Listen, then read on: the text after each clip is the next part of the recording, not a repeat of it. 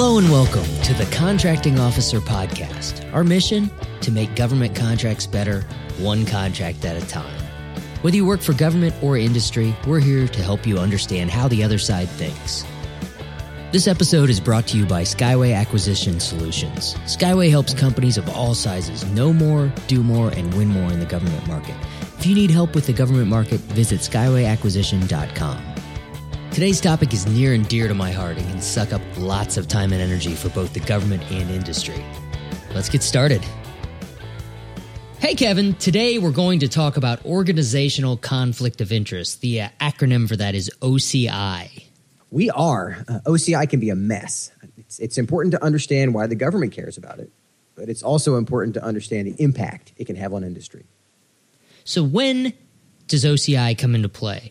Before we get into defining it and into the details, we should say OCI starts at the very, very beginning of the acquisition cycle. This is when the government should be thinking about it. So you've developed a requirement, or you know what your requirement is. When you're getting into the market research zone, when you're starting to figure out how you're going to buy what you're going to buy, you need to care about the potential for conflicts of interest. This also comes in during the RFP zone when there's a lot of back and forth with industry still. Depending on how much you have, how much OCI you have, it can be a real big player in the source selection zone. Right. Hopefully you have it all settled before then. So correct. What are we talking about here? OCI means that because of other activities or relationships with other persons, a person is unable or potentially unable to give impartial assistance or advice to the government, or to objectively perform the work that they're contracted to do. Or, and this is the fun one, they have an unfair competitive advantage. So, again, I said person in there, but when we're talking organizational conflict of interest, this is within a company. It's not a personal conflict of interest, which is a different story altogether. Organizational conflict of interest, the rules are set up and need to be defined to prevent the existence of conflicting roles within a single company that might bias a contractor's judgment or to give them an unfair competitive advantage. And an unfair competitive advantage in government contracting means that this company has proprietary information or source selection information that isn't available to all the other competitors, and that information gives them an edge in winning the contract. So that's the big picture of what OCI is, which leads us to FAR time. This is covered in FAR 9.5. So there's one section of FAR Part 9 that specifically addresses OCI. FAR 9.502B, 9.502B, tells us that OCI is most likely to occur with management support services, consulting services, when a contractor is helping to do technical evaluations, or when a contractor is providing systems engineering or technical direction. And there's some nuances to that, but that's otherwise known as SETA, Systems Engineering Technical Assistance, ANAS, Advisory and Assistance Services. But what it says is that OCI may result when factors create an actual or potential conflict of interest on an existing contract, the instant contract it says, or when what you're doing on this contract creates the potential for a conflict of interest on the next contract. So the example for that is if you have a contract that requires you to write a requirement or a specification, and then the next contract is to actually deliver whatever it is that meets that requirement or spec, your company cannot compete to deliver it if you were the one that wrote the spec. Make sense? It does. It sounds simple to me. Oh, yeah. Sounds simple. Simple. It's the contracting officer's responsibility to analyze acquisition situations in order to identify and evaluate potential OCI. And the FAR says they should do that as early as possible. And it's the CEO's responsibility to avoid, neutralize, or mitigate significant potential conflicts before contract award. So we should probably talk about those three words, right? Yeah. So, and I'll jump in here. So we avoid, neutralize, and mitigate. Those are the three basic things, right? Well, avoid's the easy one. It essentially says you can either do this or do that. You're not allowing the companies to even play in the two spaces. Neutralize can be government oversight. For example, you have 5 or 6 different companies that are helping with the process. So the perceived competitive advantage is going to be neutralized because all 6 companies have a vote. So if one company inserts their random patent, the other 5 are going to call them on it. Yeah. Oversimplifying. And then mitigate, you do things like, well, we have a firewall where, yes, the company manages our servers, but there's a firewall between the servers over here and the servers that are on the source that were used for the source selection. So that's the simplest way to think of these three. But avoid, neutralize, and mitigate are generally your 3 options, and we'll talk about which one is better later. Yeah. So which one is the easiest and the least amount of work? Yeah, that would be avoid. Oh, yeah. Which one is the most? Mitigate. Yeah. FAR also says that the contracting officer should talk to legal counsel and technical experts to help them evaluate these potential conflicts because it can be super complicated. Yeah, this is one of those times you definitely want to get a lawyer involved.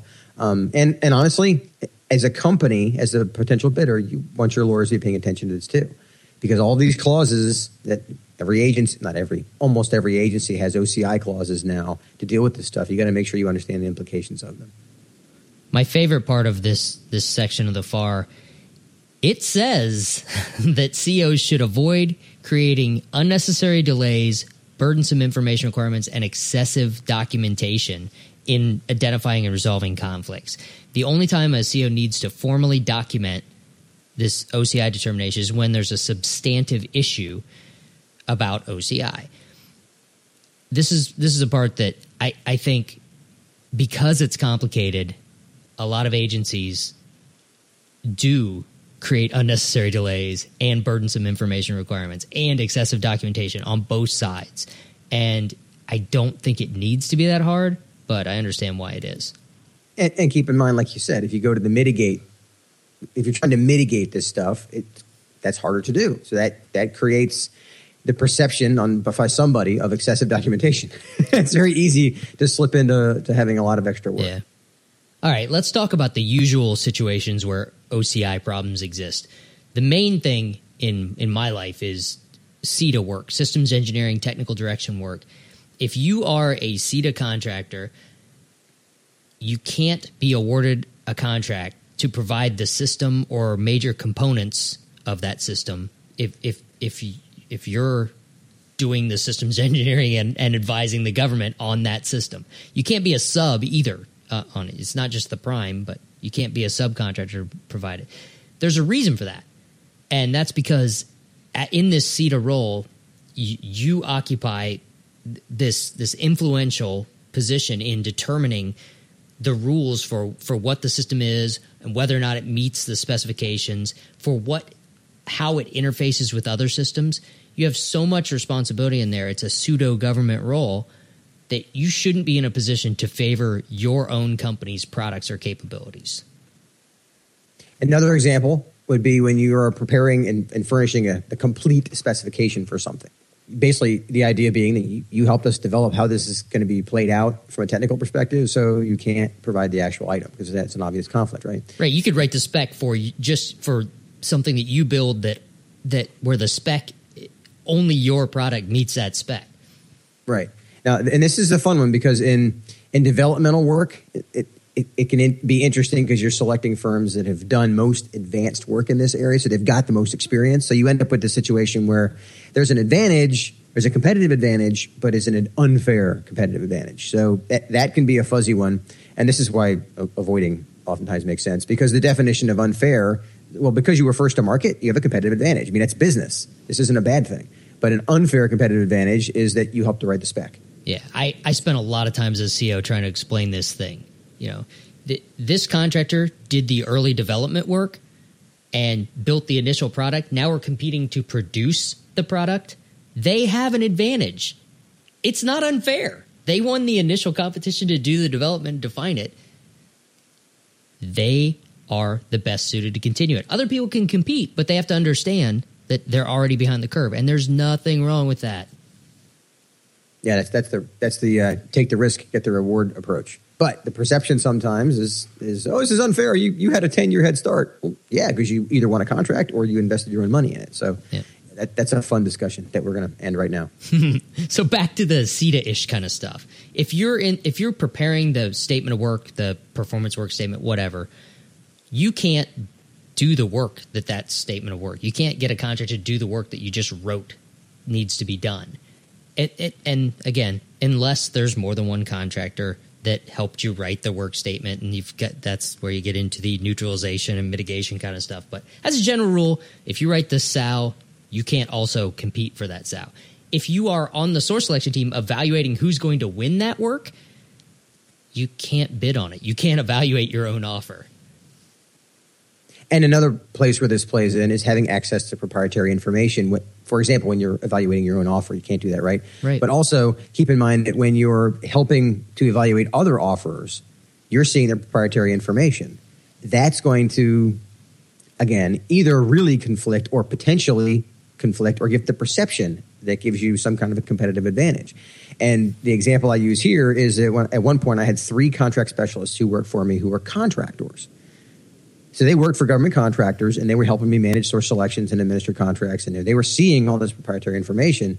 So we had to be very careful that we knew who they worked for. It made sense because they worked for service contracts, and at the time I was buying products, so it wasn't as hard of a problem. But you scale that up, and it can become messy in a hurry. And that's why that's a mitigation process in the making, is be very careful. You have to have some kind of way of being aware, and particularly in – just like most large organizations, you're in a cube farm. The guy over the cubicle wall happens to work for a contractor. He doesn't want to have an OCI issue, but when you're talking about the source selection right to the cardboard wall. So that's why it's easier to do the avoidance thing. And yes. People that support government in government offices shouldn't also be doing the development thing. It's my personal opinion. This is actually this is confusing stuff, and we're just scratching the surface of it. And I got to say, this is an area where the FAR actually helps. FAR 9.508 actually gives examples of what is considered a conflict and what is not, and they're good examples that are really help to illustrate the issue. So if you want to read those, we're not going to read them here, but if you want to read those, FAR 9.508. So that leads us to why this is so important, right? Yes, and the big takeaway, we'll throw it out there, is this can create serious limitations on what a single company can or can't do. And what I mean by that is that if you know what your OCI issue is, then you know whether or not to go after a contract. If you don't know and you're stumbling down the road thinking, hey, we can go after this opportunity, and then a month into the capture process, you figure this out, or to call out the government side, if you then tell them, by the way, you can't bid on this if you have any work over here, it creates serious limitations that they need to be talked about early. And as a result of that, there was massive restructuring in the defense industry in the last 5 or 6 years. Major companies either split themselves into 2 companies so that one company was building and one company was doing the advisory kind of stuff. Companies sold off their SETA arms. Other companies combined. Lots of capital moved around as a result of the government taking OCI seriously. So there are very good reasons why the government clamped down on OCI.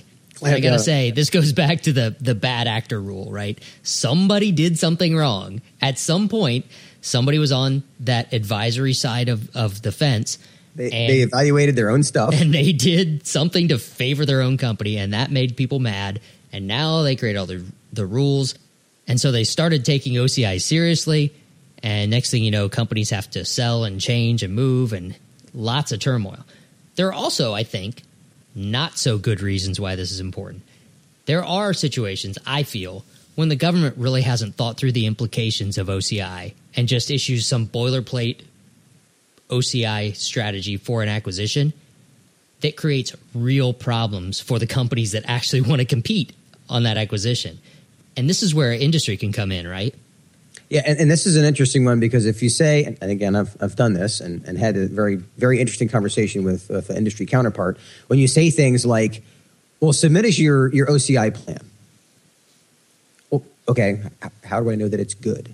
What part would you like me to OCI out? What exactly? So that's so wide open, and I've seen that. I mean, and it says it's going to like, for example, the bullets will say things like, "How are you going to mitigate the risk of proprietary information? How are you?" It's going to talk about how you're going to do all these things, but the reality is, what if you said, "You know what? You can't bid on this if you have any OCI issues."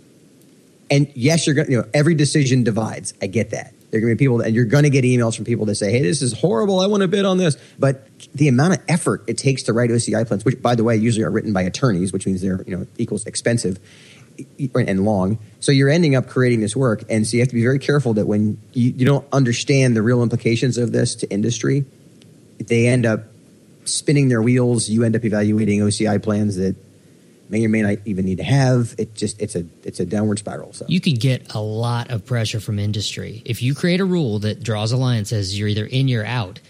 You could get a lot of pressure from industry to change that rule. But the fact is, if you have enough companies to create real competition that aren't causing any OCI problems, you can make that rule that you're either in or out and have a perfectly fine competition between those that are already on one side of the fence or the other.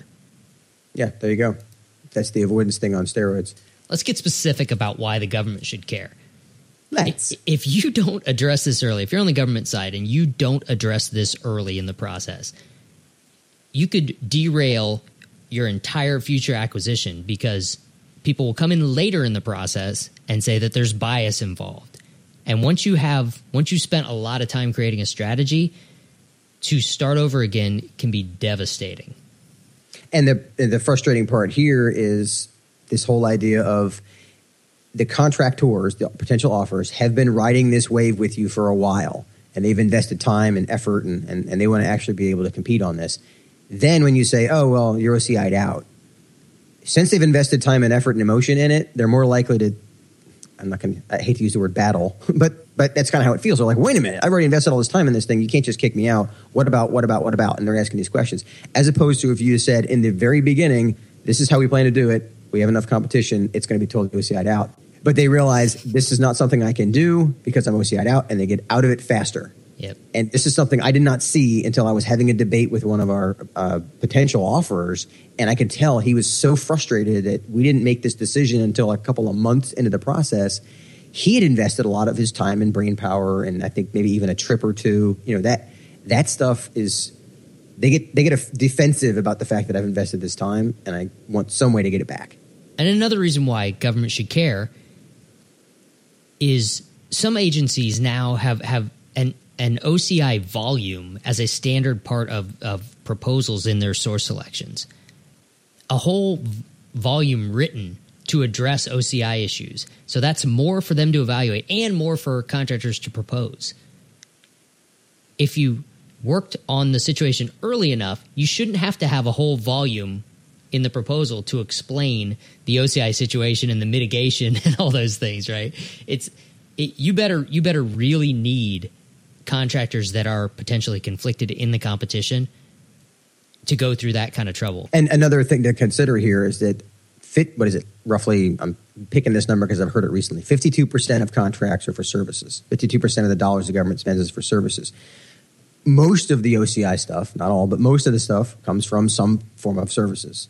So OCI situations are going to show up, and that's why it's important to understand it and think about what am I doing now that's going to create an OCI down the road. Right. And that's a good point to understand that the conflict of interest is actually it's on the service side.